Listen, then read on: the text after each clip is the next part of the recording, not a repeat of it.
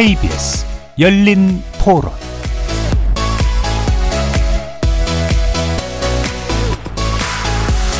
안녕하십니까. KBS 열린 토론 정준희입니다.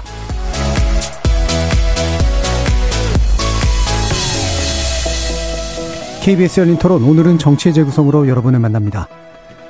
지난 주말 더불어민주당 지도부와 의원들이 이태원 참사 국정조사와 특검 추진을 위한 범국민 서명 운동에 돌입했습니다.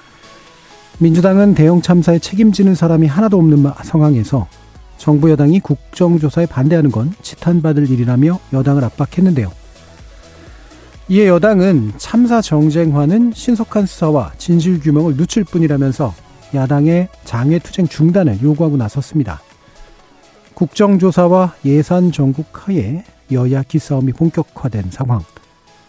동남아 순방 중인 윤석열 대통령의 다자 외교 성과 그리고 정치의 재구성 패널들의 눈으로 꼼꼼히 짚어보겠습니다. KBS 열린 토론 지금부터 시작합니다. 살아 있습니다. 토론이 살아 있습니다. 살아있는 토론, KBS 열린 토론. 토론은 라디오가 진짜입니다. 진짜 토론, KBS 열린 토론.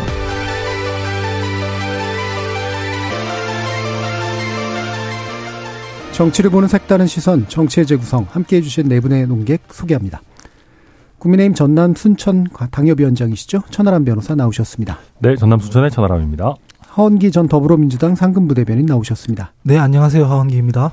김준우 변호사 함께 해주셨습니다. 네, 안녕하세요. 김준우 변호사입니다. 최수영 시사평론가 자리해 주셨습니다. 안녕하세요. 최수영입니다.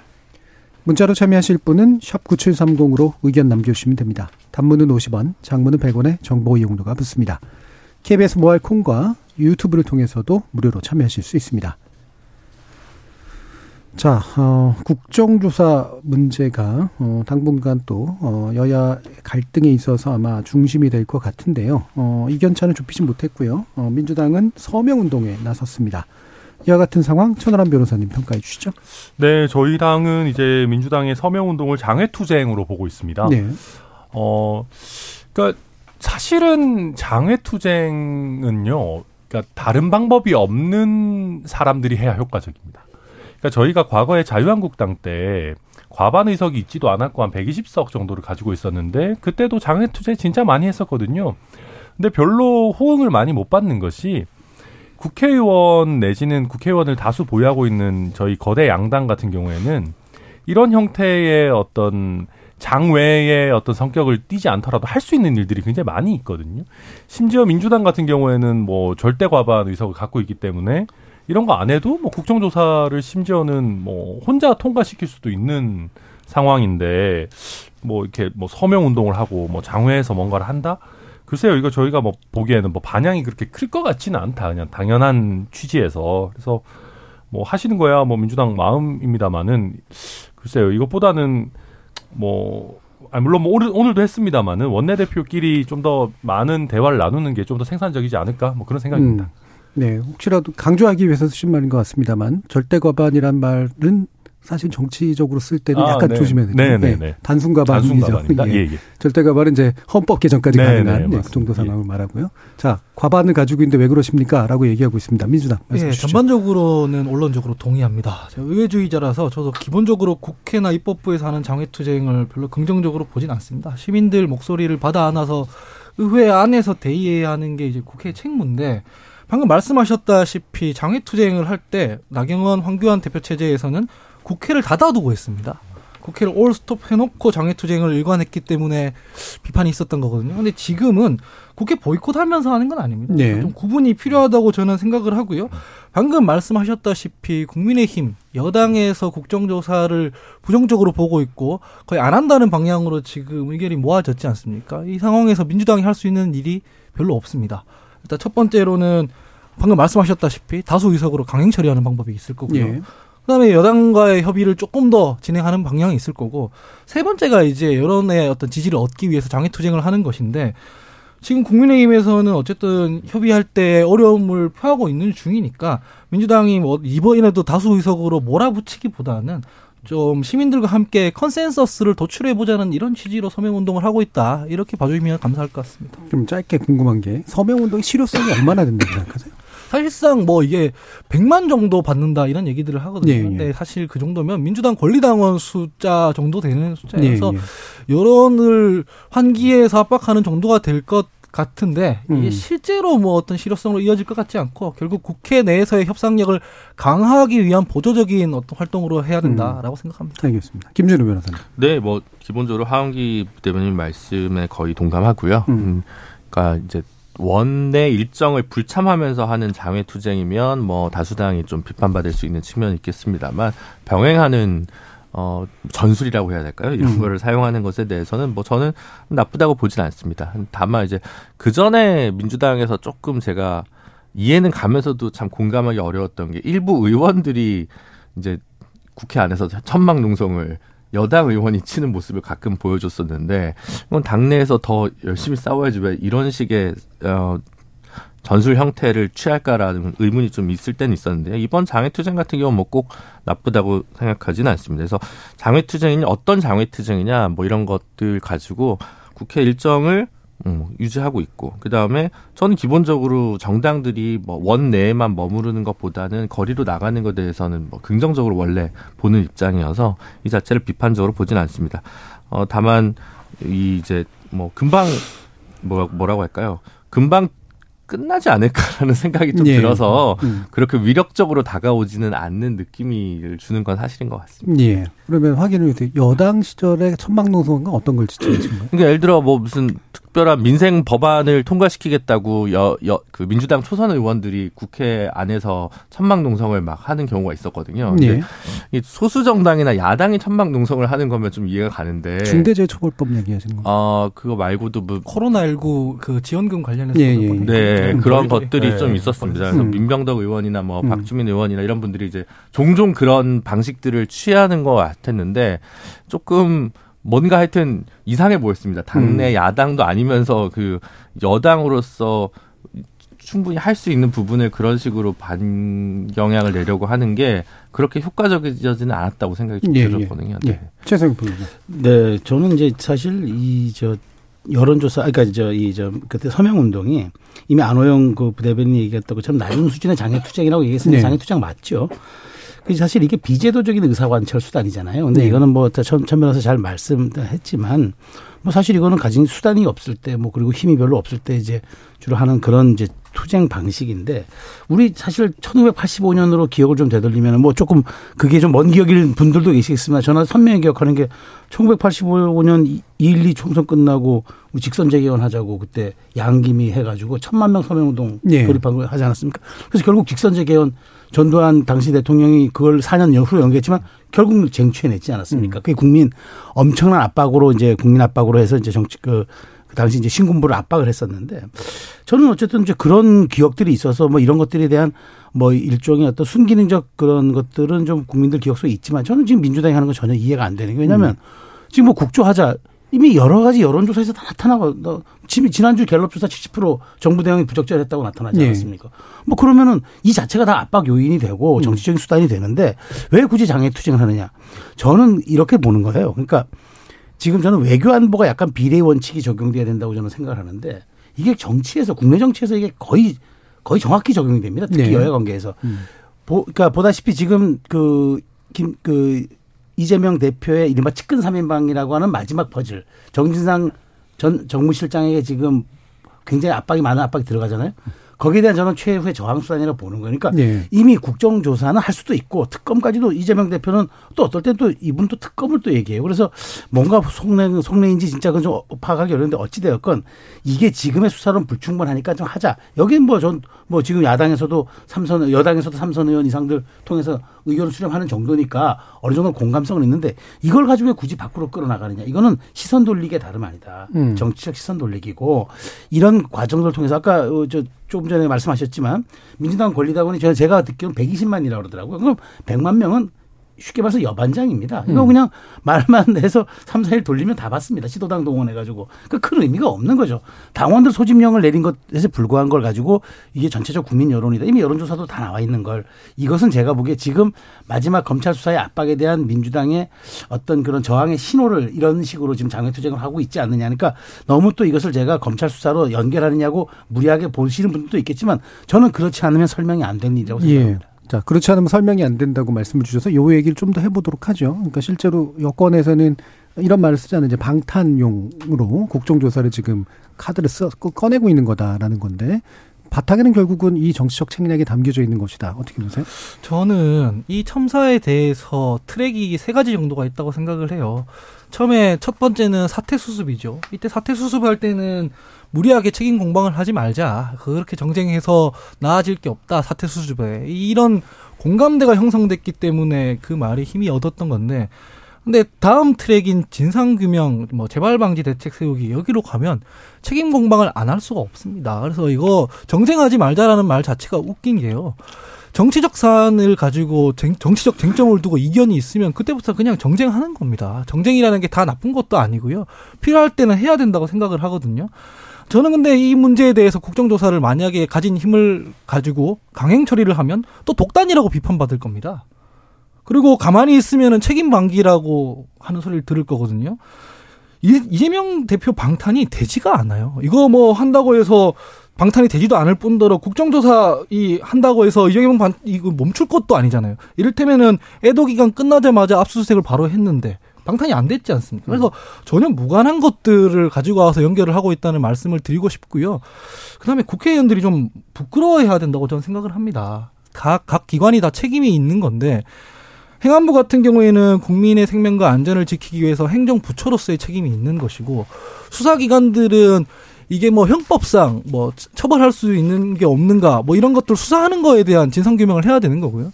국회는 입법부로서 여당이기 이전에 입법부로서 행정부가 시스템을 잘못 운영한 거에 대해서 견제하고 따지고 질책을 해야 됩니다. 근데 지금 이 과정을 전혀 안 거치고 그냥 뭐 경찰 수사할 때까지 한번 지켜보자라고 하는 거거든요. 그럼 이 정도 참사에 대해서 이런 태도를 보이는 것은 입법부의 책임을 방기하는 거라고 저는 생각을 합니다. 음. 가령 용산구청장 같은 분 사실 그 당일 행적에서 문제 있었다는 거 다 알지만 수사했을 때 그게 위법이 아닐 수도 있습니다. 위법이 아니면 그럼 문제가 없는 겁니까? 아니지 않습니까? 이런 부분에 대해서는 시스템이 왜 고장나 있는지, 정치적 책임은 무엇인지 국회에서 따져야 되는 거거든요. 그래서 이거를 이재명 대표 방탄이랑 엮는 것 자체가 정쟁화를 하는 거다. 저는 그렇게 보고 싶습니다. 예, 저도 그러니까, 뭐 사실은 한기 대변인 말씀처럼 이걸 한다고 해서 뭐 100% 방탄이 되지는 않겠죠. 근데 이제 저희가 말씀드리는 취지는 아무래도 이제 국민의 관심에서 이재명 대표에 관한 수사가 좀 멀어지는 결과가 되지 않겠느냐. 뭐 음. 그런 거에 어, 이게 수사의 현실적인 측면보다도 그런 거에 아마 저희가 더 강조해서 말씀을 드리는 부분이 있을 것 같고요. 그 다음에 어, 뭐 저는 개인적으로는 뭐 국정조사 병행해도 뭐 크게 상관없다고 생각합니다만은 근데 저희 당의 이제 기본적인 생각은 뭐 물론 제도적인 개선이라든지 입법부가 해야 될 일을 방기하자라고 하는 것은 아니고 어느 정도 이 시스템에 어떤 뭐 말 그대로 system failure가 뭐가 있었는지가 좀 나오고 나서 그걸 가지고 좀 얘기하자. 뭐 또 그냥 호통치고 뭐 하고 하다가 끝나는 것보다는 그게 낫지 않겠느냐 정도의 stance인 것 같습니다. 주호영 원내대표 같은 경우는 특히. 그래서 뭐 저희가 뭐 아무것도 하지 말자 이런 건 아닙니다. 네. 음. 자, 김주름 변호사님.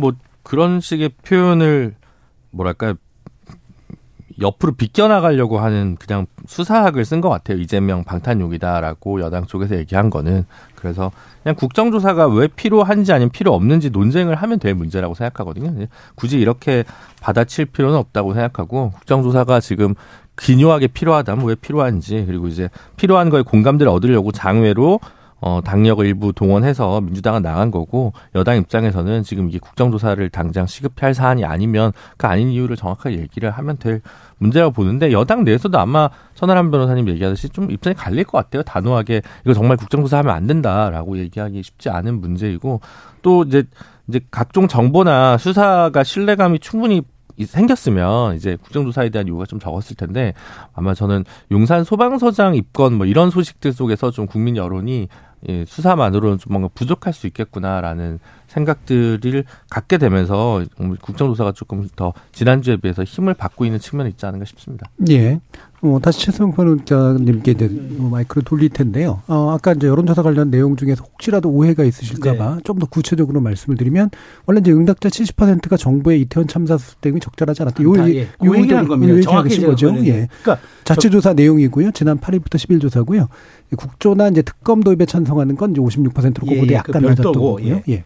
그러니까 전 70%가 국민이 부실하다는 거 그러니까 정부 예. 내용이 좀 부족했다고 생각하는 거 아닙니까? 그러면 정부에 대해서 지금 어쨌든 그 국민들이 책임을 묻겠다는 뜻이잖아요. 그렇다면 충분히 그걸로 저는 의사확인 됐다고 보는 거죠. 예. 그렇기 때문에 왜 굳이 장내에 많은 도구들이 있는데 그 장내에 많은 도구들이 아유 이게 여당이 협력해 주지 않으니까 나가겠습니다. 야당이 다 이미 그 협의가 됐습니다. 여정의당까지도 하겠다고 했잖아요. 그럼 제가 보기에 여론 그 사실은 이걸로 여당 압박해도 됩니다. 그러니까 여당이 음. 부담되니까 원내대표가 삼선 이상 중진 의원들 모아, 모아놓고 의견 묻겠다고 하는 거 아닙니까? 여당이 부담 안 가지면 이렇게 하겠어요? 저는 다만 경찰 조사가 저는 11월 30일 내 초동 발표가 될 거라고 봐요. 왜냐하면 네. 지금 어느 정도 초기 조사가 끝났다고 경찰이 얘기를 했거든요. 그럼 이제 남은 시간이 한 2주인데 2주면은 최소한 지금 이런 국민적 분위기라 그러면은 뭐 이상 뭐 더 윗선까지 가는 걸 뭐 어찌 하든지 간에 경찰이 최소한 어떤 그 1차 발표 정도는 제가 하리라고 봅니다. 그러면 그때 보고 나서 국정조사 해도 늦지 않다고 저는 봐요. 왜냐하면 지금 국민, 국민의힘 내부에서도 우리가 정무적 판단을 한다면 선제적으로 우리도 여기 대해서 얘기하는 게 좋지 않겠느냐라는 의견들도 있단 말이죠. 그리고 제가 개인적으로 봐도 이것은 국회의 권능 중의 하나입니다. 왜냐하면 이게 단순히 뭐 조사를 해서 누구를 벌 주고 더 책임을 우리가 더 묻겠다 이런 차원을 떠나서 더 이상 이런 비극이 발생하지 않도록 국회 차원에서 국민 모두의 대의기관이니까 여기에 적합하고 걸맞는 거, 거기 그런 어떤 대책과 시스템을 내는 게 국정조사의 방점이지 여기에서 누구를 뭐더 강력하게 처벌하고 숨어 있는 범죄자를 색출하고 하는 이런 것들은 아니지 않습니까? 그렇기 때문에 저는 이제 그런 시기가 어떤 무르익게 가야 되는데 왜 민주당이 이렇게 강경하게 반응하느냐? 왜 굳이 장애로 낮은 수준의 투쟁이라도 왜 거리로 나아가느냐? 충분하게 167석이라는 무기가 있고 여, 야당에 다 일치된 동조가 있는데도 그러니까 저는 그 속내를 이런 식으로밖에 이해를 못 한다는 건데 물론 제가 말씀드리지만 방탄했다고 그래서 그게 끝까지 뭐 철가봇이 되겠습니까? 저도 음. 되지 않으리라 보지만 다만 검찰의 수사 속도라든가 국민 여론이라든가 그것을 치환하는 데는 이런 부분들이 세력화의 부분들이 조금 도움이 됐다는 걸 우리가 경험적으로도 알 수 있기 때문에 정치적으로는 그런 점들을 민주당이 좀 고려하지 않는가 전 그런 생각을 드리는 거고요. 절대 뭐 이거 가지고 뭐 없는 죄가 덮어지거나 있는 죄가 사라지거나 이러지는 않겠죠. 예. 예, 예. 그렇지만 이 부분에 대해서 굳이 책임 있는 제일 야당으로서 법안 이제까지 물론 그 의회에서 다 협조해 줬다고 하지만 윤석열 정부가 저 내놨던 법안 하나도 통과시켜주지 않으면서 굳이 이때까지 장애로 나간다는 거 글쎄 많은 국민들이 동의할까요? 저는 그 점에 대해서 지적하고 싶은 거예요. 알겠습니다. 네. 그럼 요거 하나만 더 짚어보고 이제 다른 이슈로 가볼까 싶은데요. 죄송합니다.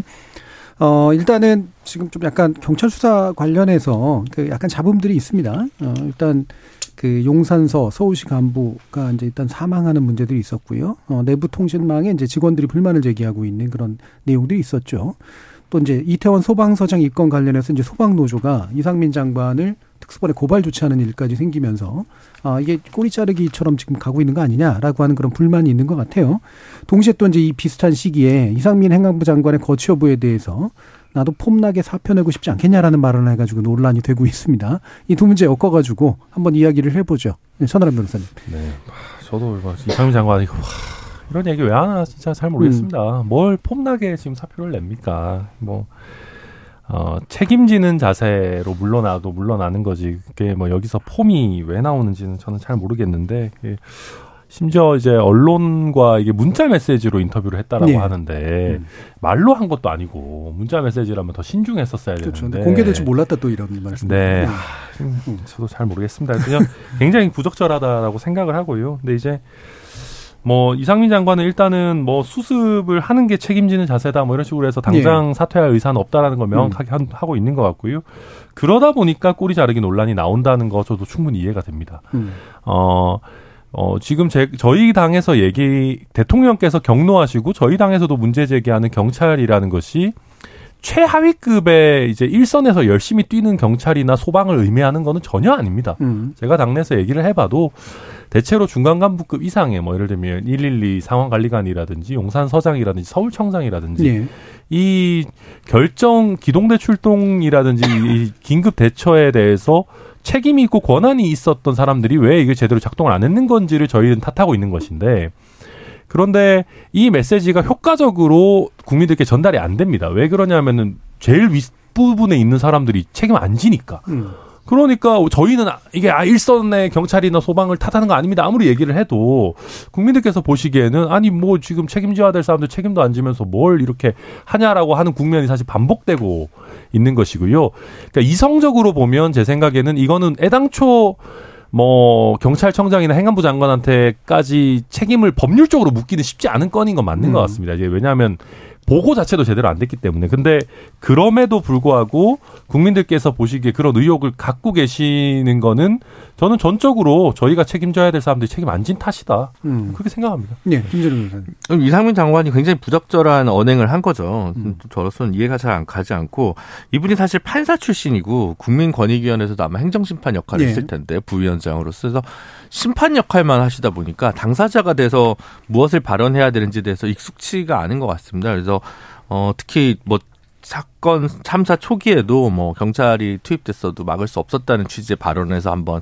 국민들 마음에 큰 상처를 주셨는데 또 이런 식으로 본인의 어떤 폼 위신 이런 거 중심적 사고를 또 한다는 걸 보여주셔서 지금 이 상태에서 뭐 법적 책임과 무관하게 더 이상 자리를 유지하시기가 좀 어렵지 않나 오히려 장, 정권의 어떤 사태 수습과 국정 운영에 있어서 걸림돌로 이상민 장관이 어 작동하기 시작했다고 저는 생각이 많이 들고요. 어 이제 이제 계속 뭐 아마 여당 내에서도 갈수록 이상민 장관의 이런 설화와 구설이 계속 오르면서 교체 여론이 자연스럽게 더 높아지지 않을까 싶습니다. 그래서 대단히 유감스럽고요. 제가 봐도 이제는 어, 교체 수순으로 가야 될 것 같습니다. 예, 가야 될 것 같다고 이제 여러분들이 얘기하시는데 안 갈 수도 있을 것 같은 느낌이 이를테면 네. 이제 대통령이나 뭐 이제 위쪽에서는 그런 느낌이 좀 들어요. 그러니까 TF를 물론 맡기는 단장을 맡기는 건 뭐 다른 이유가 있긴 하겠습니다만 적어도 이제 겉으로 비춰지기에는 당분간은 암 사퇴를 안 시키겠어라고 하는 그런 느낌처럼 어, 돼서 어떻게 보시는 말씀이죠? 예, 저는 이제 제가 뭐 메시지 저 메시지 전문가로서 한 말씀만 드리면 음. 메신저가 신뢰를 잃었어요. 네, 예. 그럼 그게 그 메신저가 발신하는 메시지가 무슨 영향을 끼치겠습니까? 더군다나 그 메신저가 지금 혼란에 빠졌어요. 음. 왜냐하면 지금 대통령실은 지켜주겠다는 메시지를 많이 보냈다라고도 해석하는 사람들도 있고 예, 예. 그러다 보니까 지금 국민의힘이 반응해서 왜 우리는 장관을 또 하나 제대로 못 지키냐는 식의 뭐 음. 정확하게 그- 그렇게 적시하진 않았지만 그런 얘기들이 뭐 의총에서도 나왔다고 하고 음. 이런 상황에서 TF 그 정확한 워딩은 범정부 재난 어, 대, 대응 그 뭐 TF 단장인가 네, 그렇다는데 이게 이제 향후 수습책까지 내야 되는 그렇죠. 그 그거란 말이죠. 근데 과연 이분이 이걸 맡으면은 어떻게 될 것인가. 근데 오늘 소방 그 노조가 음. 고발을 했잖아요. 예, 예. 이른바 노노 갈등이 아니라 공공 갈등, 공적인 내부 갈등이 돼버렸어요. 이런 상황에서 이제 그러면 이상민 장관이 어떤 메시지를 발신해도 국민들한테는 그게 와닿지가 않을 음. 거예요.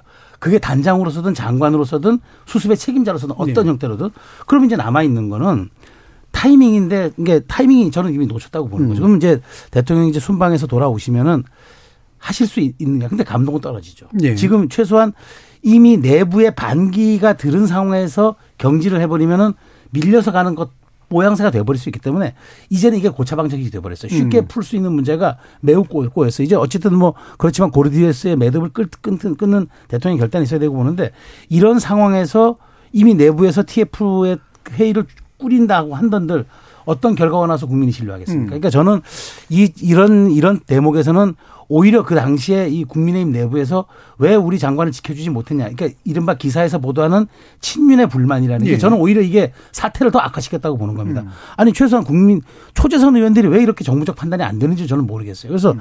저는 이그 그 대목이 오히려 지금 이상민 장관이 폼나는 다- 단어까지 겹치면서 더 증폭을 시켰고 이러면서 저는 메신저가 갖고 있는 그 본인의 역할과 기능 이제는 저는 할 수가 없는 지경이 이르렀다. 예. 저는 그렇게 예. 봅니다. 그러니까 고차방 정식이 돼버렸다. 이게 참 그러니까 풀고자 해도 잘 풀기 어려운 그렇죠. 이제 그렇게 이런 돼버렸어요. 말씀이신데요. 뭐 대부분 동의하고요. 저는 이 문제를 만약에 정부가 최선을 다했는데 그래서 후속 조치도 할 만큼 했는데 결과적으로 실패했다. 이러면 그래도 좀 온건한 시선으로 봐주는 분들도 계셨을 거라고 생각을 합니다. 근데 사실상 그게 아니었다는 게 다 드러나 있는 상황이고 국회에서 질의를 하는데 국민의 그 국민의 대표인 국회의원들이 질의를 하는데 거기서 막 웃기고 있다 이런 얘기들이 나오는가 예. 하면 총리는 외신 기자회견에서 뭐 농담이나 하고 그런 와중에서 이제 이상민 장관 발언도 또 나오니까 기름을 부었게 된 거거든요. 사실은 사람들이 다 압니다. 행안부 장관은 지금 누구한테 책임을 묻는 주체가 아니라 자기, 자기가 책임을 져야 하는 주체지 않습니까? 그럼에도 불구하고 뭐 범정부 재난대책 수립 TF 단장 이런 거 맡아가지고 이거 지금 수습하겠다고 하니까 국민들 보기에는 되게 이상한 겁니다. 왜냐면은 경찰이든 어디든 지금 이, 어, 행안부 장관에 대해서 혹은 행안부에 대해서 책임을 묻거나 수사를 하거나 뭐 감사를 하거나 이런 얘기들 자체가 안 들려옵니다. 그런 것들이 선행되고 그러고 나서 뭐 이 어, 현장직에 있는 사람들에 대한 책임도 뭐 병행해서 묻는다 그러면 사람들이 납득을 할 수 있겠죠. 근데 그게 전혀 아니기 때문에 꼬리 자르기라는 말이 나오는 것이고요. 지금 당장 사태 수습하는 게 중요하다 하더라도 사표 내고 대통령이 반려한 다음에 사태 수습할 때까지 한시적으로 그 자리 유지하는 방법도 있습니다. 근데 그렇지 않기 때문에 버틸려고 하는 거 아니냐라는 합리적인 의혹을 제기하는 것이거든요. 근데 이거 버티면 버틸수록 대통령한테 부담될 거다. 저는 그렇게 생각합니다. 예, 이 당정 관계에서 이 여당이 참 되게 곤란한 상태에 계속해서 놓이고 있는 것 같아서 다시 천하람 변호사한테 네, 여쭤야 될것 네. 같은데 뭐 김민혜 홍보수석 이 발언 문제도 있고 그러면서 조호영 원내대표를 오히려 공격하고 있는 그런 상태잖아요. 그 네. 그게 그래가지고 이제 뭐 당내 파열음이 많은 거 아니냐 막 음. 이렇게 하시는데 제가 나름 취재해 본 바로는 파열음 음. 없습니다. 음. 그러니까 그 소위 말해서 친윤 강경파라고 하시는 분들이 매우 소수입니다. 어, 제가, 전체로 보면 네, 제가 취재해본 바로는 음. 실제로 그래서 저희 원내 수석 부대표 같은 경우도 장재원 의원이 뭐, 아, 의원들 부글부글 하는 거 아니냐 했더니 명시적으로 부글부글 안 한다. 음. 라고 했고 실제로도 대부분 부글부글은 무슨 주호영 원내대표가 잘했다라고 하는 분들이 예. 당내에 많거든요. 그걸 이제, 이제 너무 이제 뭐 대놓고 세게 말을 못 해서 그렇지. 아니, 게다가 지금 이 얘기가 어, 특히 이제 주호영 원내대표 잘했네라는 얘기가 더 힘을 얻고 있는 게 김은혜 홍보수석이랑 강승규 시민사회 수석이 본인들이 요청했다라는 게 이제 또 언론 보도를 통해서 나왔지 않습니까? 음. 본인들이 주호영 원내대표 사실은 합의해서 이 정도로 해서 마무리하는 게 좋겠다라고 해가지고 네. 한 거다 보니까 이걸 가지고 주호영 원내대표한테 왜 이러냐라는 주장이 당내에서 더 설득력이 더 최근에 있는 것 같고요. 그래서 음. 뭐 이용 의원이 이제 뭐 그 의원총회에서 주호영 원내대표를 이렇게 세게 비판했다 뭐 하는데 그게 그렇게까지 당내에서 많은 동의를 얻고 있는 것 같지가 않다. 예. 네, 그래서 게다가 지금 저희가 압도적인 열세의 저 지금 의석수에서 압도적인 열세를 가지고 있는데 어찌됐든 뭔가 협상해가지고 일을 풀어나가야 되는데 원내대표 입장에서는 아니 이렇게 뭐 끝까 계속 강경 모드로만 가면 예. 어떡하자는 거냐 이런 생각들이 더 강한 것 네. 같습니다. 그 천하람 네. 변호사님의 취재는 취재된 현재 언론이 취재하고 있는 거와는 좀 다른 내용인데. 아, 뭐 예. 이게 뭐 모르겠습니다. 이게 저도 뭐 정확한 비율을 뭐 따져보지는 않았지만은 예. 물론 이제 목소리는 친윤 이렇게 세게 하시는 분이 많이 내지만 그게 숫자상으로 더 다수일까? 저는 그렇게 생각되지는 음, 않습니다. 저는 저런 합리적인 목소리를 내는 분들한테 속으면 안 된다고 생각합니다. 열린 토론 열린 토론 나와서도 왜 예. 말씀하시기를 이상민 장관 못 버틸 거다. 결국 책임을 져야 된다. 이런 목소리들이 되게 방송에서는 많길래 어 그런가? 곧 뭐 정리가 될까 했는데 흘러가는 분위기는 정반대로 가고 있거든요. 예.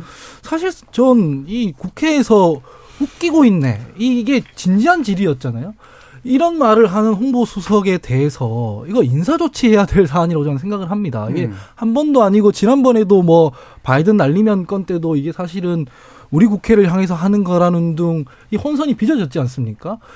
근데 그냥 스리슬쩍 넘어가고 여기에 대해서 뭐 여당에서 감싸주는 표현이 나오고 이게 말이 안 된다고 생각하거든요. 음. 그래서 저렇게 합리적으로 말하는 분들도 계시지만 여당의 전반적인 기조 흐름은 그게 아닌 것 같다라는 생각이 듭니다. 여당의 네. 전반적인 기조를 숫자로 나, 나열해서는 말 수는 없는데 음. 이용 의원이 의원총회에서 아예 서면으로 갖고 와서 이제 그걸 읽으면서 주호영 예. 원내대표를 비판하고 장재원 의원이 뭐 당내 부글부글 끓고 있다라고 얘기하는 건 이분들이 적어도 대통령실과의 교감 하에서 이런 얘기를 했다는 음. 신빙성이 있다. 그런 식의 보도가 많이 나왔고 그렇다면 여당이 지금 문제가 아니라 대통령실이 당을 바라보는 태도, 어, 당청 관계, 뭐 대, 대라고 하나요? 대, 대당 관계, 당대 관계에서의 그 어떤 종속적 관계로 좀 보고 싶어 하는 거 아니냐라고 하는 부분이 대단히 우려스럽고 왜냐면 이번 발언 자체가 어, 홍보 수석이 국회에 대해서 예우를 제대로 갖추지 않은 언행과 관련된 문제이기 때문에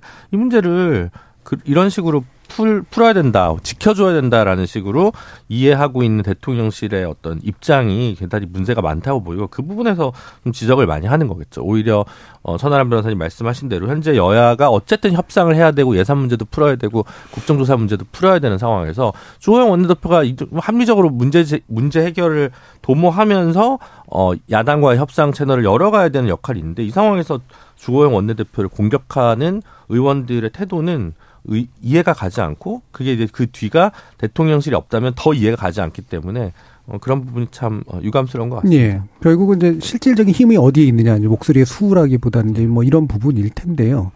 어, 지금까지 이제 지켜본 바로는 이런 논의들을 계속 해보면, 어, 지금까지 뭔가 전국이 꼬이고 문제가 됐을 때 여당이 잘 나서서 또는 대통령이 잘 나서 문제를 풀었다기보다는 새로운 문제가 생기고 덮여지고 덮여지고 이렇게 간 측면들이 좀 많은 것 같거든요. 이번 전국도 그와 유사한 방식으로 가게 될지 어떻게 보세요? 네, 저도 지금 그천 변호사 지금 말씀을 하셨는데 사실 저도 조금 느끼는 것과는 이제 달리 좀 약간 언론이 이제 언론이 음. 원래 또 갈등을 보도하면서 그렇죠. 또 언론이 또 이제 이슈를 예. 키워가는 그런 속성이 있기 때문에 조그만한 좀 그 양측 간의 좀 그런 좀 기류도 좀 과대 포장해서 이렇게 예. 보도하고 있고 그다음에 뭐 친윤의 뭐 다시 집결 뭐 친윤의 귀환 뭐 이런 표현까지 이제 언론이 좀 자극적인 제목을 뽑는데 뭐 저는 그건 언론이니까 그럴 수 있다고 보는데요. 자 근데 이 문제 이제 본질을 그러면 집권 여당이 어떻게 풀어갈 것인가 예. 문제는 실력을 드러낼 단계 음. 아닙니까? 6개월도 지났고 그런데 이제 지금 말씀하신 것처럼 저 진행자께서 말씀하신 음. 것처럼 이슈를 해결하기보다는 새로운 이슈가 이슈를 밀어내는 이제 그런 음. 과정을 통해서 계속 지금 이제까지 전국이 흘러왔다라는 지적 사실 뭐좀 통렬하게 받을 수도 있죠. 왜냐하면 문제를 뭔가 말끔히 뭐 내조지하거나 풀거나 해서 이제까지 온 건 사실 없었으니까요. 그런데 이제 저는 이렇게 보는 겁니다. 자, 그러면 이제 지금 당내에서 이제 뭐 주호영 원내대표가 뭐 삼선 이상 중진들 모아놓고 뭐 얘기했는데 지금 나오는 얘기들은 뭐 그래도 국조는 좀 시기상조란 쪽으로 네. 뭐 이렇게 일치단결돼 있다 이런 얘기들 뭐 그렇게 지금은 얘기할 수 있어. 저도 저도 좀 시기상조라고 얘기를 하는 거니까. 자 그런데 여기에서 이제 중요한 거는 이제 연말 이제 12월 이제 한 이제 뭐 11월도 중순 다 갔으니까 이제는 그러면 어쨌든 이제 예산 국회를 어떻게 지금 원내 원내 대표단은 처리할 것인지가 이제 과제가 된 거고 당장 내년 넘어가면 또 전대 얘기 나올 거 아닙니까?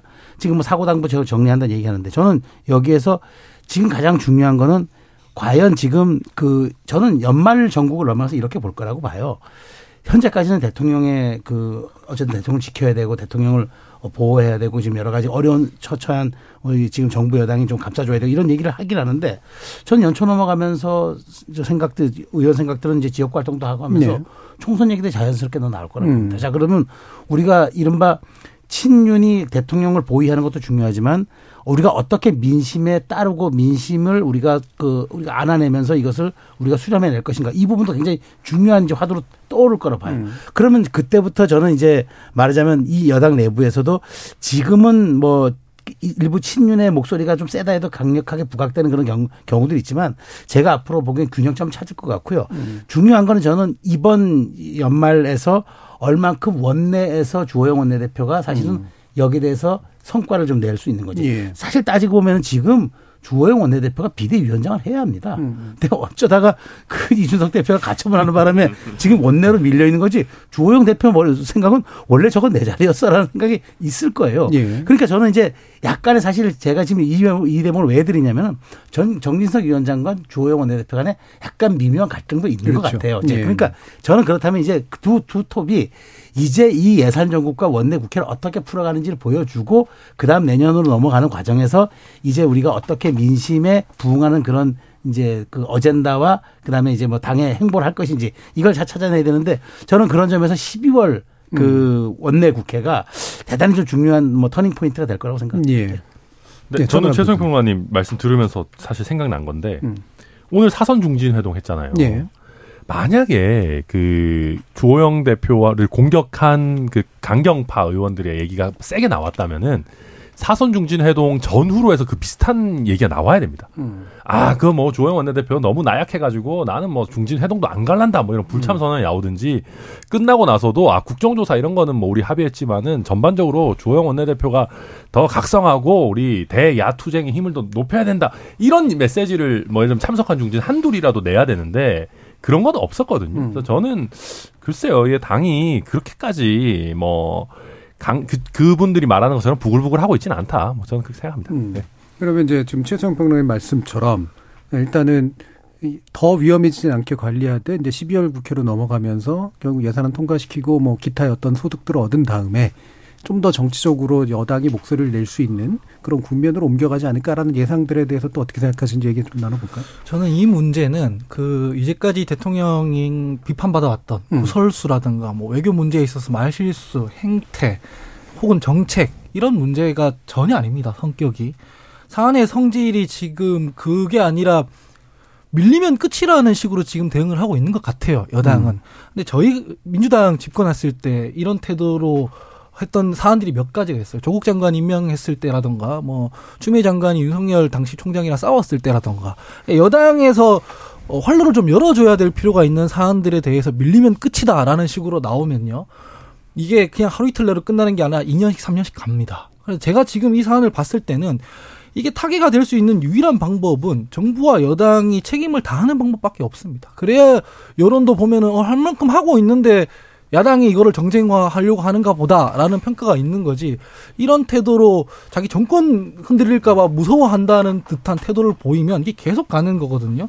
지금 불타오르다가 시간이 지나면 다른 이슈로 먹힐 것이다라고 혹시라도 생각을 한다면 그건 굉장히 큰 착각이라고 저는 생각을 합니다. 그러니까 12월이 되더라도 그런 식의 전환은 잘 안 이루어질 것 같다라고 이해해도 되나요? 몇 년이 가도 안 돼요. 이거는 이거는 왜냐면은 정부와 여당에서 밖에 풀 수 없는 문제잖아요. 음. 이 문제를 숨기고 피하고 하려고 할수록 계속 더 불거져 나올 수밖에 음. 없는 거고 유족들 입장에서는 지금 이제 막 추스르고 있는 상황인데 좀 지나 보면 협의 같은 것도 생기고 직접적으로 문제 제기를 할 거고 그렇게 될 거란 말이죠. 근데 이렇게 계속 이런 태도를 유지한다 이거 불가능한 일이라고 저는 그러니까 생각합니다. 대통령과 대통령에 직접 연계된 강한 목소리를 내는 사람들의 어떤 태도가 바뀌지 않으면 이 전국은 떠돌한 방식으로 계속될 것 같다.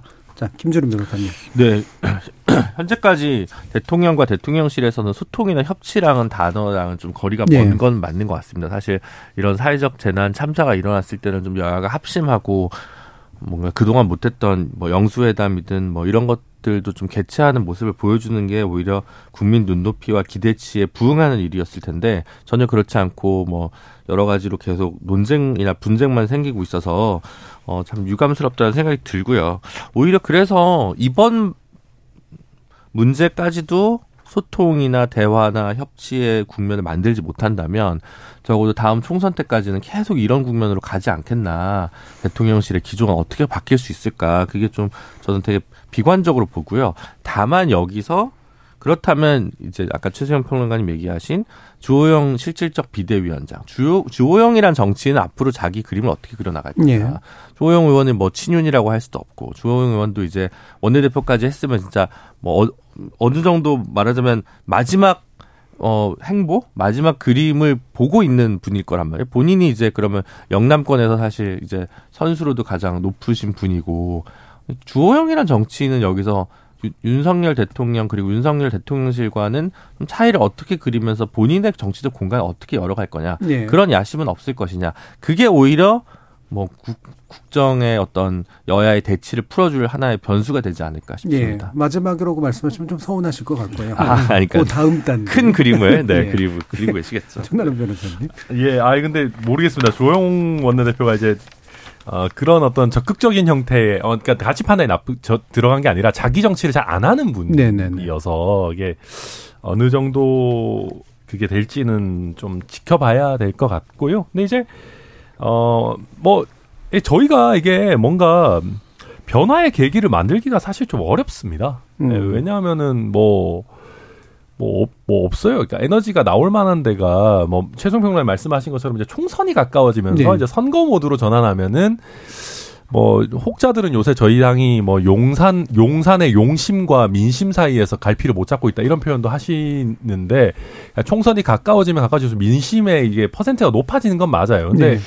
문제는 저희가 이제 민심에 민감한 수도권 지역 의원이 별로 없어가지고 음, 그렇죠. 제도권 내에서 그게 별로 안 커지거든요. 음. 그래서 이게 어떻게 갈 수 있을까? 저로서는 당장은 뭐 획기적인 전환의 계기 같은 거는 쉽지는 않을 거다. 근데 다만 뭐 조금씩 PK 이런 쪽에서도 사실은 민심 예, 이런 예. 게 중요하기 때문에 경우죠. 예. 그런 부분에서 조금 표출될 수 있겠다. 예. 그 정도 뭐 봅니다. 그런 얘기들 많이 하시던데 이제 네. 수도권 쪽에 현실적으로 어, 현 의원들이 거의 없기 때문에 네. 강남 3구를 제외하고 나면 자, 저는 제 짧게 말씀드리면은 제가 좀 관심 있게 지켜보는 거는 이제 그 일, 이른바 이제 주호영 원내대표 그룹 그다음에 정 정진석 비대위원장 그룹 그 다음에 그 나경원 철수 윤상현의 수도권 중진 그룹 이 세 그룹에 지금 미묘한 지금 음. 불미 신경전이 진행 중인 게 예, 예. 대통령실의 약간 의견이라는 것으로 더 포장되어서 지금 굉장히 어뭐 부글부글이라는 표현도 나오겠지만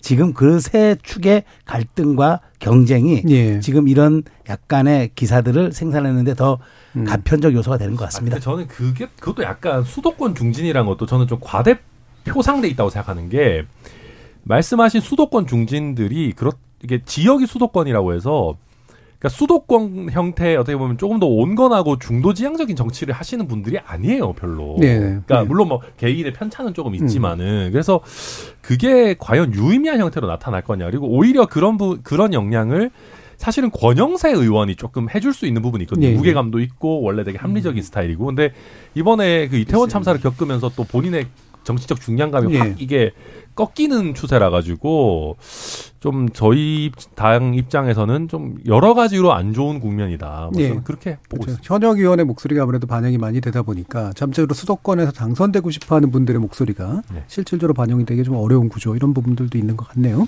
지금 0388님은 국민 150여 명이 희생된 대웅 참사인데 국정조사나 특검도 안 하려는 정부 여당 이해 안 갑니다. 서명운동 당연한 거 아닌가요? 라는 말씀 주셨고요. 정윤지님은 민주당이 단독 처리할 경우 국정조사 관련해서요. 방턴 국정조사는 비판해서 자유로울 수 없다라는 그런 비판적 의견도 남겨주셨습니다. 자, 1부는 이 정도로 이야기를 정리하고요. 이어지는 2부에서 어, 윤 대통령의 해외 순방이 이후에 전국에 어떤 의미를 가지게 될까에 대해서 이야기 나눠보도록 하죠. 여러분은 KBS 열린 토론과 함께하고 계십니다.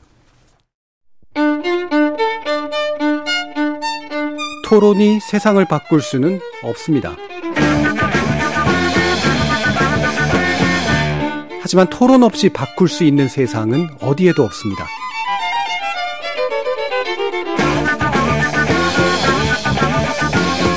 세상의 선한 변화를 갈망하는 당신.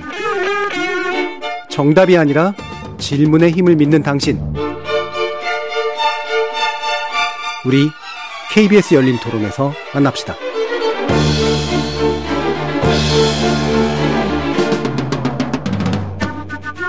KBS 열린 토론 정치의 재구성 2부 함께하고 계신데요. 최수영 시사평론가, 김주루 변호사, 하원기 전 더불어민주당 상근비 대변인, 어, 천하람 국민의힘 혁신위원 이렇게 네 분과 함께 어, 대통령 순방 관련된 이야기 먼저 나누고요. 그다음 예산안 관련된 이야기 또 이어서 나눠보도록 하겠습니다. 자 일단 아, 동남아 순방 중인데요. 어, 일단 한미일 성명이 이제 나오기도 했고요. 어, 이게 이제 좀 나름대로 의도한 대로 그림을 그려가면서 전국 변화에 좀 도움을 줄 수 있을지 한번 평가를 해보겠습니다. 천하람 변호사님. 네, 이- 그러니까 이게 의미가 나름 있는 게 이제 삼국 정상이 포괄적 공동 성명을 최초로 채택했다고 하더라고요. 예. 제가 과문한 탓인지 아니 한미일 정상회담 하면서 포괄적 협 이 어떤 공동 성명이 지금까지 잘 안 나왔었구나. 약간 놀라면서 보기도 했는데 그런 만큼 최근에 이제 북한의 도발 내지는 우리 동북아의 어떤 여러 가지 어려운 상황 이런 부분에 대해서는 한미일 삼국이 사실 별다른 이견이 없습니다. 그래서 이제 어 굉장히 그 강한 어떤 뭐 억지력 내지는 이제 세, 세 나라의 이제 강한 어떤 연대 이런 부분을 재확인 하는 거였고 그다음에 실질적으로도 뭐 북한 미사일 관련한 어떤 뭐 발사 정보라든지 이런 것도 공유하자 뭐 이런 얘기들도 했고 지금 이번에 또 한미일 회담뿐만 아니라 약간 이제 미일 회담하고 한미 회담하고 한일 회담하고 이런 식으로 이제 그 이후에도 쫙 이렇게 회동이 연쇄적으로 있다 보니까 아마 좀 밀도 있는 회동이 되지 않았나 회담이 되지 않았나. 그래서 뭐, 이 지금같이 엄중한 시기에 그 뭐 어떻게 보면 기본적인 거지만 그래도 이번 어, 순방을 통해서 얻으려고 하는 외교적 성과는 꽤 얻지 않았나 이렇게 평가합니다. 예. 네. 지금 이제 이걸 성과로 이제 보시는 분들은 한국이 필요한 거를 이제 미일을 묶어가지고 해냈다 이렇게 이제 보시면 아마 성과로 보실 테고 미일이 원래 원하던 걸 한국이 다른 어떤 대가나 이런 걸 고려하지 않고 덜컥 해줬다 이렇게 보시는 분은 또 부정적인 것 같고 그래요. 자, 이분 말씀 주시죠. 일단 성과가 아니냐 논쟁이 되는 것 자체가 지난번에 비해서는 뭐 평가할 만한 부분이라고 저는 생각합니다. 예. 지난번에는 뭐 1분도 안 만나 안 만나고 놓고 이게 뭐 회담이라고 우긴다던가 뭐 바이든 날리면 구설수 때문에 아예 그 평가 자체를 못 했지 않습니까? 음. 그에 비하면 이번에는 뭐 평가할 만한 부분이 있다고 저는 생각을 하고요. 여당에 책임 있는 사람들이 최근에 전술핵 전술핵 노래를 불러가지고 이게 뭐 어떤 기조로 가는지 몰랐는데 또 북핵 공조 관련해서는 그런 말에 부안해동하기보다는 뭐 확장 억제에 힘을 예. 실는 걸 보니까 그래도 좀 다행스럽다는 생각이 들고요.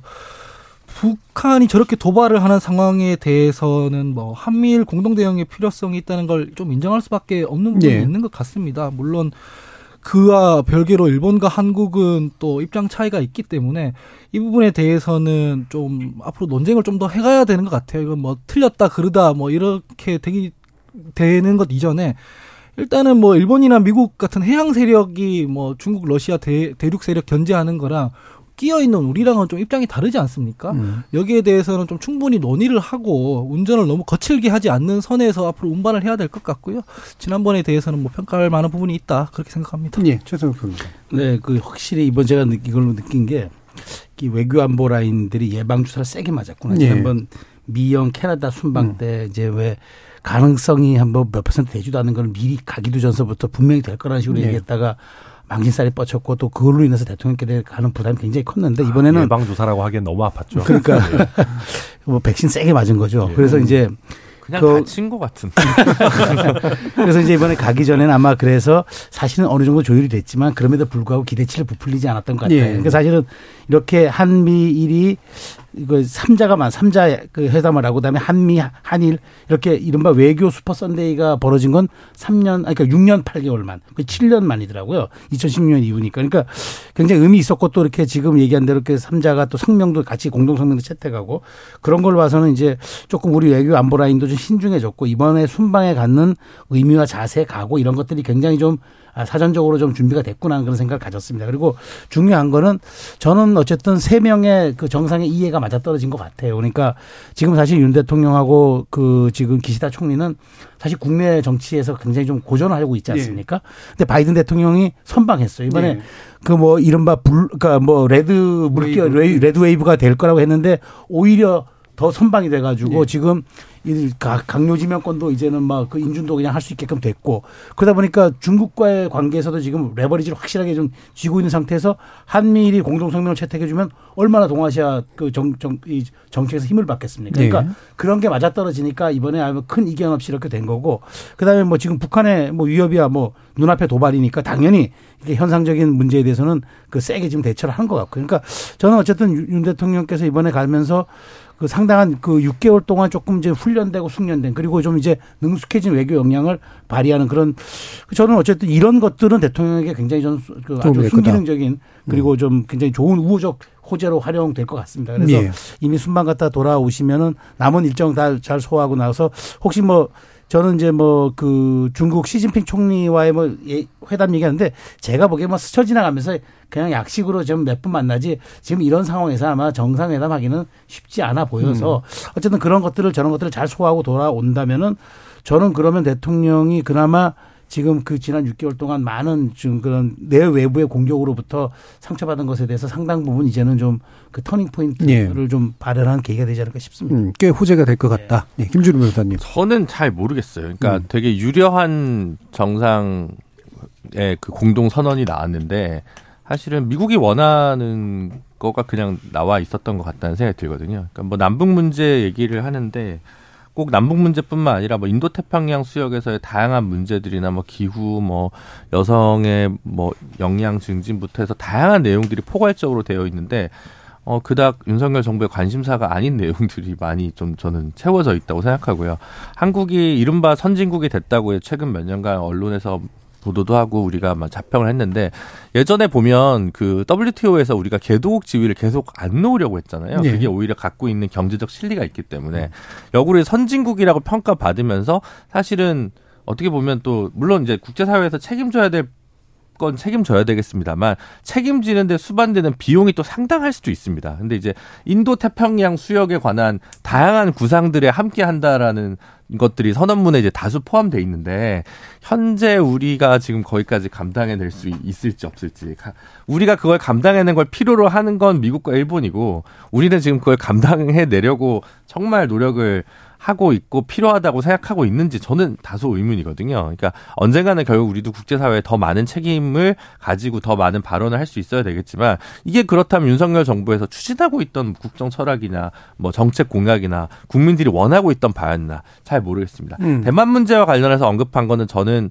어 평소에는 조금 소극적이었지만 최근에 여러 어 중국의 우려스러운 행보가 있기 때문에 이 정도 수준에서 발언하는 것은 적절하다고 생각합니다. 예. 또 북한이 최근에 핵무력법 통과나 이렇게 우려스러운 모습을 보이고 있기 때문에 어느 정도는 대응이 필요하다고 생각합니다만 그렇다고 하더라도 한미일 경제 안보 대화 협의체를 새로 신설하는 것까지 우리가 동의했어야 되느냐. 그러니까 공동선언을 하는 것은 뭐 어느 정도 또 의미가 있을 수는 있겠습니다만 그 구체적 내용을 뜯어보면 그래서 윤석열 정부는 무엇을 따냈습니까? 라고 질문해 보면 잘 모르겠습니다. 음. 그 다음으로 한일 한미 정상회담에서는 전속 취재만 허용하고 풀 기자단의 취재를 허용하지 않았습니다. 그리고 어, 김건희 여사에 대해서도 전혀 비공개 일정 이후에 이후에 보도 자료만 나오고 있어서 그래서 아까 뭐 예방 주사를 세게 맞았다고 얘기하는데 실언을 하지 않기 위해 최대한 극비 외교 안, 그 대통령실 안보 외교를 하고 있다는 생각이 좀 많이 들고 음. 그래서 정확하게 그냥 그림만 있고 제가 즐겨 쓰는 표현이잖아요. 울림이 없다. 예. 네, 그게 제가 이번에 좀 가져오는 게 그전에는 그림도 안 예뻤죠. 이제는 그림은 그렸는데 울림은 뭔지 잘 모르겠어요. 예. 아니 근데 한미일 경제 안보 협의체 이런 거 하면 저희도 좋은 거 아니에요? 그러니까 이게 뭐, 뭐 모르겠습니다. 이게 뭐 미국이나 일본이 원하는 거 우리가 무조건 들어줬다. 저는 외교에 있어서 사실은 이게 영과 백의 관계라는 게 있겠습니까? 사실 뭐 우리의 needs도 있고 뭐 다른 나라들의 needs도 있고 그게 어떻게 보면 어떻게 보면 공동의 어떻게 뭐 나름의 뭐 윈윈 상황이 될 수도 있는 것이고 그래서 그런 걸 한다고 해서 뭐 우리가 미국에 끌려간다 뭐 이렇게까지 볼 일은 아니다. 저는 예. 그렇게 생각합니다. 예. 음. 그리고 이번에 좀 하나 추가한다면 그 예. 어쨌든 바이든 대통령이 지금 기분이 좋아서 그런지 모르지만 IRA 법안은 한국의 기여도 좀 그다음에 그 이런 기업 기업 기업에 대한 그런 이제까지 미국 경제에 대한 기여도 이런 거 종합적으로 평가해서 해보겠다. 그리고 지난번 한덕수 총리가 저는 그 난민 순방에 가서 광물 자원들을 그 미국하고 그 FTA를 체결한 나라들과 그좀 했기 때문에 저는 뭐 이런 것들은 조금 그 만일 바이든 대통령이 이제 실제로 그 말이 레토릭이 아니라 가서 조금 협상이 진전이라도 좀 있을 경우에는 이건 상당히 저는 어쨌든 외교적 성과로 좀 봐야 되지 않을까 그런 음. 생각도 듭니다. 중간 선거 끝나니까 이제 약간 여유가 생기는 거죠. 생겼다고 예. 봐요. 예, 예. 예. 알겠습니다. 사실 이제 그 순방 관련해서 또 다른 이제 난점으로 나왔던 게 그 MBC 이제 배제 문제였었는데요. 이게 이제 이후에 언론과의 관계에서 어떤 이제 문제를 일으킬까 뭐 이 부분도 사실은 궁금하긴 했었습니다만 이 얘기를 하다 보면 이제 예산 문제를 얘기를 못 할 것 같아서 요건 일단 잠시 접고요. 어, 예산 문제로 이제 넘어가도록 하겠습니다. 아, 일단 민주당 같은 경우에는 어쨌든 당력을 집중해서 어, 예, 정부 예산을 일부 깎을 것들을 쭉 깎고 그다음에 민생 예산이라고 스스로가 이제 부르는 부분들에 대해서는 더 강화하거나 되살리는 그런 방식으로 지금 대응을 하고 있는데 이 부분이 이제 정부 여당 입장에서는 어떻게 지금 평가되고 있는지 한번 이야기를 먼저 나눠보도록 하죠. 천하람 변호사님. 네, 민주당이 굉장히 잘못된 행태를 하고 있습니다. 그러니까 어, 대선 불복 내지는 정말 행정부를 인정하지 않는 정도 수준의 태도다라고 저도 개인적으로 보는데요. 그러니까 지금 민주당이 정부 법안 77건을 하나도 통과시켜주지 않고 있거든요. 그러니까 이게 이런 일은 아마 없었을 겁니다. 그러니까 정부 법안이라는 거는 대체로 이제 어느 정도 정부 내에서 consensus가 있어가지고 하는 건데 그 중에 몇 개 쟁점 법안이 있을 수는 있겠지만은 하나도 통과를 안 시킨다. 이건 진짜 듣도 보도 못한 사태인 것 같고요. 그 다음에 뭐 영빈관 같은 경우는 뭐 삭감할 수 있죠. 그건 저희도 사실상 철회했으니까. 예. 그게 아니라 뭐 경찰국 예산이라든지 아니면 저희가 각 복지 예산을 전체적으로 늘리면서 어, 복지에 집중해야 되는 포인트들을 좀 바꾼 것들이 있습니다. 왜냐하면 실제로 철학이 다르니까요. 저희가 집권했으니까. 근데 그런 것까지도 무차별적으로 뭐 삭감하고 원래 우리가 하던 대로 하겠다라고 하고 있거든요. 그러니까 이거는 진짜 뭐 아니 좀 이런 말 하면 그렇지만은 어 그랬으면 억울하면 대선에 이겼어야 되는 거지. 이런 식으로 완전히 행정부는 아무것도 못 하게끔 목리하면서 또 그러면서 막 마치 아 윤석열 정부 들어섰는데 바뀐 게 뭐가 있냐, 뭐 한 게 뭐가 있냐 이런 식의 얘기를 하는 거는 뭔가를 할 기회라도 주고 그걸 다음 해 국정감사가 됐든 뭐가 됐든 평가를 해줘야 되는데 지금은 아예 할 기회조차 안 주는 쪽으로 방향을 잡고 있어서 이거는 정말로 잘못된 야당의 행태다. 저는 예, 바로 들어보죠. 하영기 대표님. 그래서 제가 항상 방송들 나와서도 그런 상황이기 때문에 여소야대 상황이기 때문에 정부와 여당이 협치를 위해서 노력을 많이 기울여야 한다라고 말씀을 드린 거예요. 예. 경찰국 같은 경우에는 문제 제기를 그렇게 받았는데도 시행령으로 그냥 밀어붙였습니다. 음. 이게 왜 필요하고 어떻게 운영이 되고 그게 정무수석이 와서 야당의 협조를 구하고 이런 과정이 있었어야 되는데 없었습니다. 그리고 뭐 대통령 영수회담에서 뭐 그 대선 때 있었던 공통 공약이라도 좀 논의하자 그랬는데 다 뭉갰어요. 그럼 야당 입장에서는 본인들이 문제 제기했던 건데 아무 설명도 못 받고 그걸 동의해 주면은 야당의 역할을 하는 게 아니지 않겠습니까? 그다음에 영빈관 포함해서 용산 대통령실 이전도 마찬가지인 게 입장이 뭐냐면 그냥 안 된다는 게 아닙니다. 이게 구체적으로 뭐 올해 들어간 돈이 있을 거고 내년에 들어갈 돈이 또 네. 있을 거고 이게 어떤 계획을 거쳐서 어떻게 할 것이라는 이런 구체적인 자료와 계획이 있지 않겠습니까? 그거를 달라. 그래야 여기서 불효불급한 예산과 낭비성 예산을 구분해서 동의할 건 동의해 줄 거 아니냐라고 하는 건데 자료가 안 오고 있습니다. 음.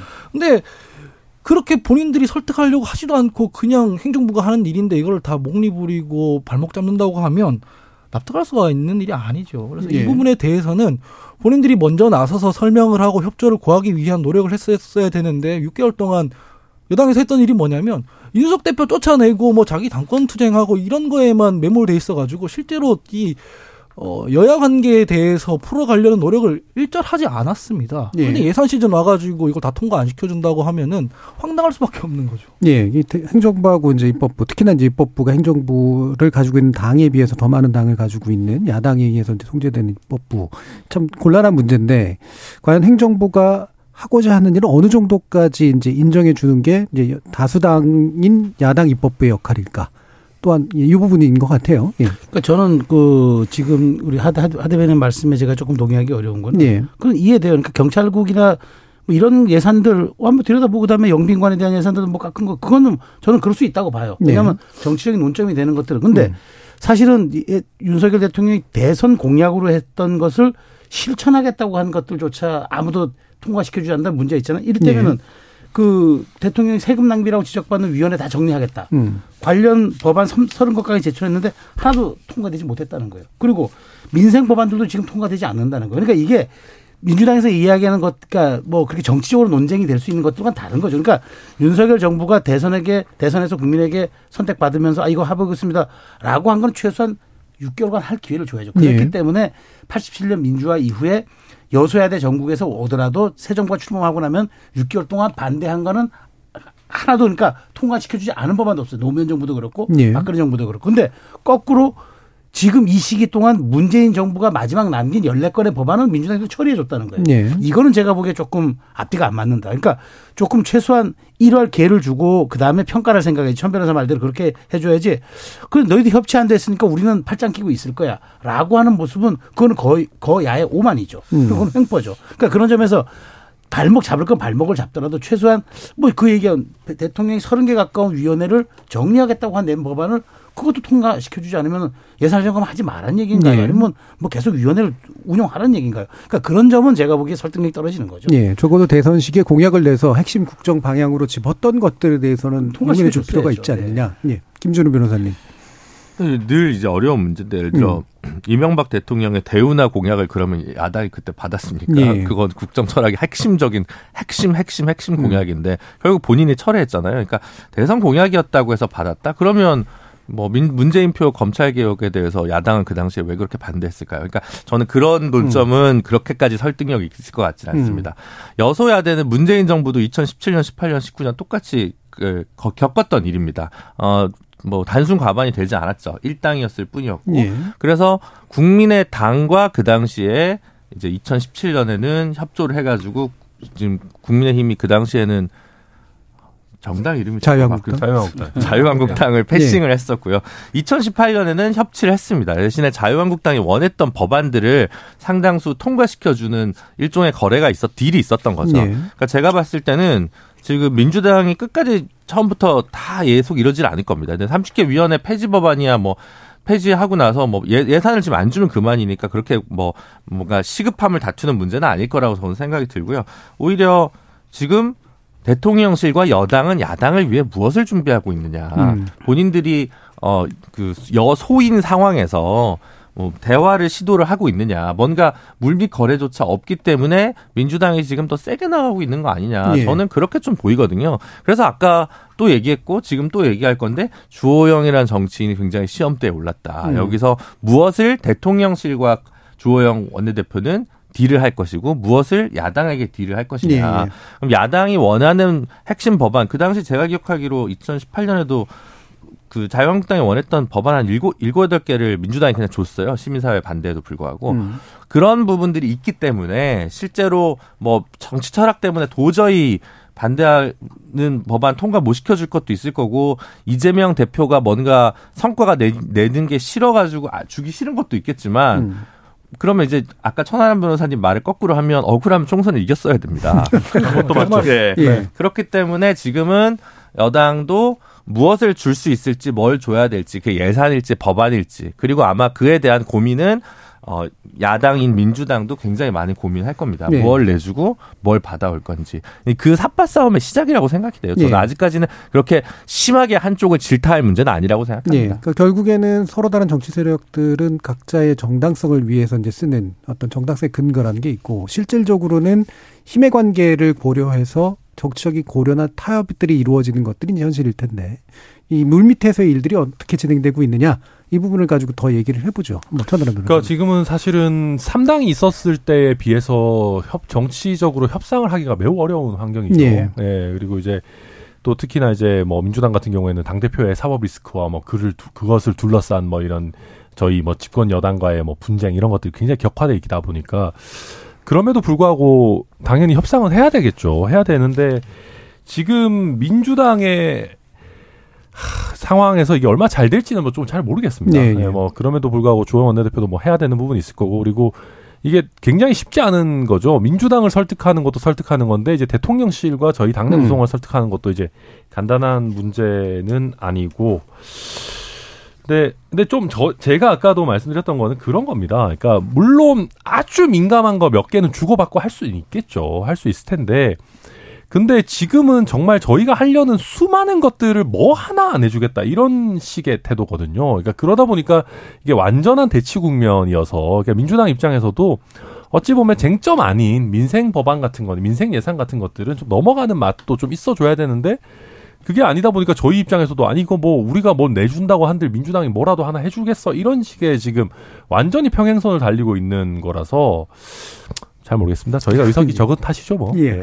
가령 대통령실 이전 관련해서 어 이거는 문제 제기가 타당하다 그러면은 삭감 확인을 맞겠다 이런 태도를 가지고 있으면 민주당이 역풍을 맞을 겁니다. 근데 국민의힘 지금 그러고 있지 않거든요. 무조건 원하는 대로 가겠다는 거예요. 그게 이러면 타협 자체가 일단 안 되는 겁니다. 아까 전에 행정부에 대해서 너무 몽리를 부린다고 했는데 제가 봤을 때는 정부가 너무 국회를 우습게 한다는 생각이 들어요. 예.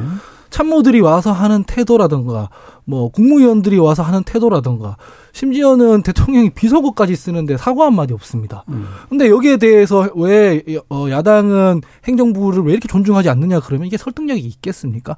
아니 맞는 말씀일 수도 있는데 그런 태도를 정부 여당이 먼저 가져야 일이 풀린다는 말씀을 이거는 심지어는 집권 초기부터 제가 말씀드렸습니다. 원래 이런 한계가 있기 때문에 이거는 염두에 두고 기동을 해야 되는데 정부나 여당이나 다 그렇게 하지 않았던 거거든요. 그게 다 돌려받고 있는 건데 이거를 무조건 야당이 발목 잡는다?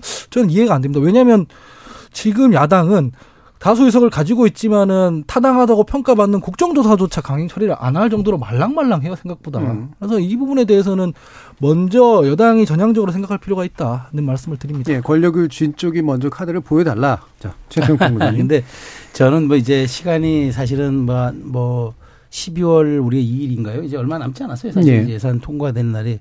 근데 결국 뭐 준예산까지 나오는 상황에서 근데 저는 이제 뭐 제가 단연간 저도 뭐 국회를 쭉 지켜봤기 때문에 결국 또 올해도 예산 통과시켜야죠. 뭐 그렇다면 저는 이런 방법을 가질 거라고 봐요. 그러니까 국민 그러니까 윤석열 대통령이 사회 복지 그러니까, 야, 그러니까 우리 이제 맞춤형 복지를 통해서 우리가 음. 예, 사회적 약자들에 대한 예산 복지를 늘리겠다 그 얘기했잖아요. 그거는 해줘야죠. 왜냐하면 그것도 민생이고 그건 민주당 반대할 명분이 없어 없고 음. 그리고 이제 다만 이제 그 민주당도 이건 또 해줘야죠. 조세 관련해 또 조세는 윤석열 정부의 간판으로 윤석열 정부가 평가받을 문제지 민주당의 뭐 부자감세니 뭐니 해서 저는 막을 문제는 아니라고 봅니다. 조세 정책은 정부의 정체성에 가까운 거기 때문에 예. 그건 국민이 평가하고 나중에 정치적으로 평가를 받으면 될 일이에요. 문재인 정부의 부동산 정책이 평가받았듯 저는 그건 발목 잡으면 안 된다고 보고요. 다만 이제 깎을 데는 좀 있겠죠. 음. 저는 그걸 깎을 건 깎고 그다음에 지금 이재명 당대표가 어쨌든 사법 리스크에도 불구하고 당 대표고 지역 화폐가 본인의 그 트레이드 마크였고 또 사실 네. 브랜드 아니었습니까? 그 부분을 저는 정부가 조금 좀 증액을 해주는 방향으로 음. 조금 이렇게 가닥을 잡으면서 이 문제를 그렇게 순, 순리적으로 풀어야지 이 문제에 대해서 그냥 대치선서만 갖고 있다가 준예산 편성 그 강경 그러니까 국민의힘 속내에서는 준예산까지 생각하고 있는 시나리오가 있겠죠. 네. 그렇지만 과연 그 준예산이라는 게 얼핏 보면 거야 횡포도 되지만 어찌 보면 반면으로 보면은 정부 여당이 결정적으로 정치적으로 아무 준비도 안 됐다는 그런 신호도 인상도 줄 수 있기 때문에 예. 저는 제가 뭐 이게 제가 지금 제시한 것들이 합당한지 모르겠습니다만은 이런 정도로 원내대표단이 여야 원내대표단이 좀 딜을 한다 그러면은 12월 2일은 아니더라도 최소한 12월 29일까지는 음. 그래도 좀 예산 시한을 좀 맞출 수 있지 않을까 예. 저는 그렇게 생각합니다. 사실 외국 같은 경우에 보면은 입법부가 이제 예산 안 줘가지고 행정부가 셧다운되는 경우까지도 있었죠. 있죠. 예. 있었죠. 예. 당연히 불행한 일인데 우리나라는 뭐 법률상 그렇게까지 되지는 않은 그런 예. 구조이긴 하고요. 자 김준우 변호사님. 그러니까 2007년에 노무현 대통령 임기 말에 거의 레임덕인 상황에서도 사학법 추진 부분을 좀 내려놓고 대신에 로스쿨법을 통과시키는 걸로 여야 합의를 봤던 기억이 음. 나요. 그러니까 끝까지 정부는 여당은 뭔가 자신이 생각하는 철학을 유지하기 위해서 야당과 끊임없는 타협과 협상을 해야 됩니다. 그건 당연한 거고 대선 공약이었냐 아니었냐 총선 공약이었냐 아니었냐 국민들에게 심판을 받았다 뭐 그렇겠지만 그, 그 총선 결과 그렇게 나왔는데 사실은 어, 국민의힘이 그, 그토록 반대했던 수많은 법안들이 설명이 안 되죠. 그러니까 결국은 정치 협상의 끊임없는 과정이고 그거를 별로 하지 않으시는 것 같아요. 현재 새로운 정부에서. 그러니까 음. 그런 모습을 좀 보여줬으면 좋겠고 지금 물밑에서 누군가 계속 협상을 하고 있다면 너무 좋겠고 저는 그걸 간절히 바라는데 예. 글쎄요 제가 평소에 선한 변호사님이랑 얘기를 해봐도 현재 대통령실 정무수석실에서 그런 역할을 능동적으로 잘 하고 있는지는 좀 의문이더라고요. 그래서 참 걱정이 뭐라, 많이 뭐라도 됩니다. 하고 있겠죠. 예. 예, 걱정이 많이 된다. 네. 예. 거기서 일단 끊고 그러면 1분 남아서 이제 천하람 변호사님 걱정이 많이 되신답니다. 아, 예. 근데 네, 예산 처리기 때문에 당연히 하고 있을 겁니다. 예. 그리고 이제 여야 의원들 모두 이 정도 시즌이 되면 또 본인 지역구 챙기기에는 또 여야가 한 마음이기 때문에 예, 예. 그런 그 부분들을 또 매개로 해가지고 정무수석실이 뭐 나름대로 이런 거 저런 것들 좀 그 needs를 취합하고 있지 않을까 저는 그렇게 예. 추측하고 있습니다. 약간 시간이 남아서요. 청와대 경험이 있으시니까. 아, 그러니까 저는 당연히 지금 하고 있죠. 근데 음. 제가 조금 전에 말씀드렸지만 준예산 시나리오 있을 겁니다. 있는데 그것까지 가는 거는 다 불행해지는 길이고요. 그다음에 민주당도 사실 이재명 대표 의 사법 리스크 있지 않습니까? 그러니까 그런 점들을 그러니까 말하자면 너무 끝까지 가면은 이것 또한 그렇게 또 볼모로 잡는다는 얘기 들어 들어오기 때문에 어느 선에서 타협하는가 그게 이제 원내 대표단의 음. 아마 이제 뭐 그 이제 역량 그걸로 저는 판단합니다. 예, 김준호 선생 혹시 아까 끊은 게 있었다면? 아니 아니요. 예. 그냥 네. 자유한국당 시절에 음. 막상 그 문재인 정부 집권 초기에 대표였던 홍준표 대표가 음. 야당은 경제 신경 안 써도 된다. 원래 반대하는 게 야당이다라는 말까지 했었습니다. 음. 근데 지금 야당은 그렇게 하지는 않고 있거든요. 아니, 뭔 그런 소리를 했었대요. 네. 그래서 대통령이 지금 고집 부리는 부분들에 대해서도 조금 유화적으로 나오면 협상이 될 거다라는 말씀을 드립니다. 예, 알겠습니다. 자, KBS 열린 토론 정치의 재구성 오랜만에 다양한 이슈들 한번 짚어봤는데요. 오늘 함께 해주신 네 분. 어, 천하람 국민의힘 혁신위원 하원기 전 더불어민주당 상근부대변인 김주루 변호사 최수영 시사평론가 네 분 모두 수고하셨습니다. 감사합니다. 감사합니다. 감사합니다.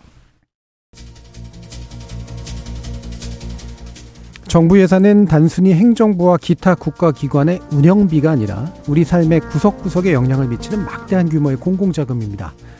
따라서 매해 예산 속에는 그 정부의 국정 방향이 담겨 있고 입법 부인 국회는 예산 심사를 통해 행정부에 대한 감시와 국정 견제를 또 수행하죠. 그저 실세 장관과 부처를 가늠하게 하는 그리고 지역구를 위한 쪽지 예산이 그 사이에 끼어드는 과거의 모습과는 달라질까요? 아니면 너무 많이 달라서 문제가 될까요? 지금까지 KBS 열린 토론 정준이었습니다.